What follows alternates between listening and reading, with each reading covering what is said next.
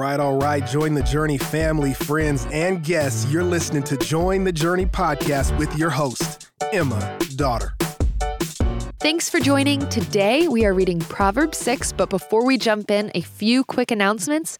Number one, as I've said before, I'll say it again the new guided journals are here on Amazon, both for adults and kids, and both are available in full color and black and white. If that's something you're interested in, we would love for you to check out those resources, and they are linked in the episode description. And additionally, we would love it if you left a review on this podcast. Our goal is to hit 1,000 podcast reviews by the end of the month, and we are slowly but surely making our way, and we can't do it without you. Leaving a review helps new friends find Join the Journey and sometimes even read the Bible for the first time. So we would absolutely love it if you would leave a review on the podcast. But all of that said, I am here today with today's Devo writer, Dawn Johnson. Hey, Emma. Thanks for having me. I'm excited. Dawn, I am so glad you're here. We met a little less than a year ago at the Church Leaders Conference, and now you're sitting across from me, which is so fun. Would you share a little bit about who you are, what God's done in your life, and then where you are today?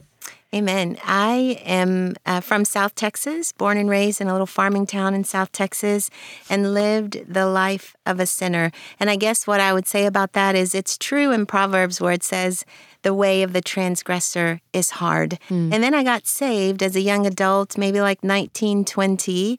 Um, in my home initially, but I, I knew enough to know I should probably go do this in a church. I was unchurched. I'll go find a church and I'm supposed to go do something there. So I did it there too. But I was so wretched that after I got saved, I thought, I think I need a Bible.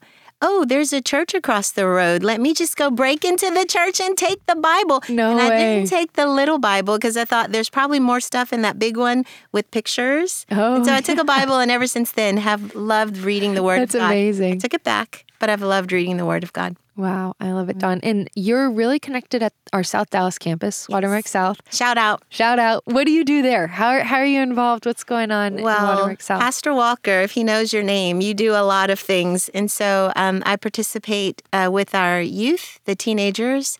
On Sunday, I do some of the burden bearing, praying for people. At the end, I'm involved in the women's Bible study and just jump in wherever there is need. Pastor Walker always says, stay ready. Stay Absolutely. ready. Absolutely. and Dawn, you are ready today specifically to talk to us about Proverbs 6. And I'm excited to hear what, what you're bringing and, and how this word has um, taught you specifically, or what God, moreover, has taught you through this passage. And so, as you looked at this chapter, you got assigned to write a devotional on Proverbs 6.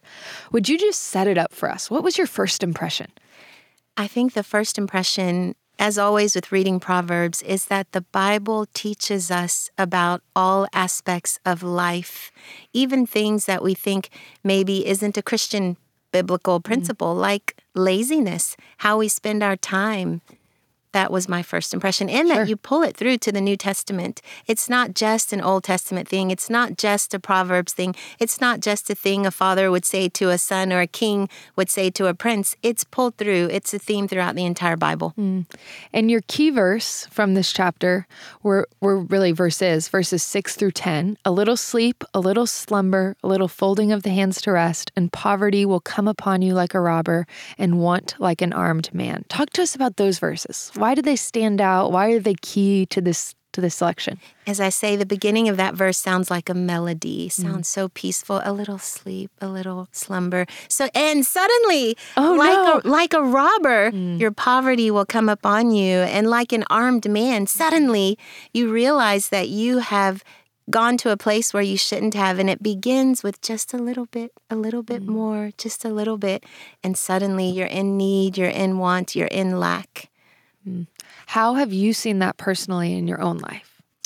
I have had such wonderful examples of women in my life who work a lot, who are always busy, mm. and who are the opposite of lazy. And so that has been inspirational to me. Um, in my own life, too, I always have, well, I have learned over time to pray about my time mm. and to be a conscious, you know, the Holy Spirit that does the work in all of us, to be aware how much time am I wasting on this? Why am I, how much time did I waste doing this. Is this the way God would want me to spend my time? What would He have me to be doing? So, just sort of thinking about that with how we spend our time. There's so many opportunities to waste time. Sure.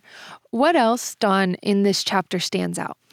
The characteristics of a lazy person mm. um, sleeping a little bit more staying in bed a little bit longer. The bible says doesn't take care of their own things. You can pass by their garden and it's a mess. Mm. even the things they have make ridiculous excuses. There's a lion outside so i can't go. So make ridiculous excuses not to do what they need to do. They are wise in their own eyes and they won't listen and that we just waste the time that god has given us Mm. And then the consequences of that poverty, want, need, lack, debt, uh, envy, because we mm. want things, but we're not willing to do the work that we need to do to get them. Absolutely. I mean, I'm even convicted just thinking about how often I snooze my alarm because I'm lazy and don't want to get out of bed. And it seems silly. Like, that's not a big deal.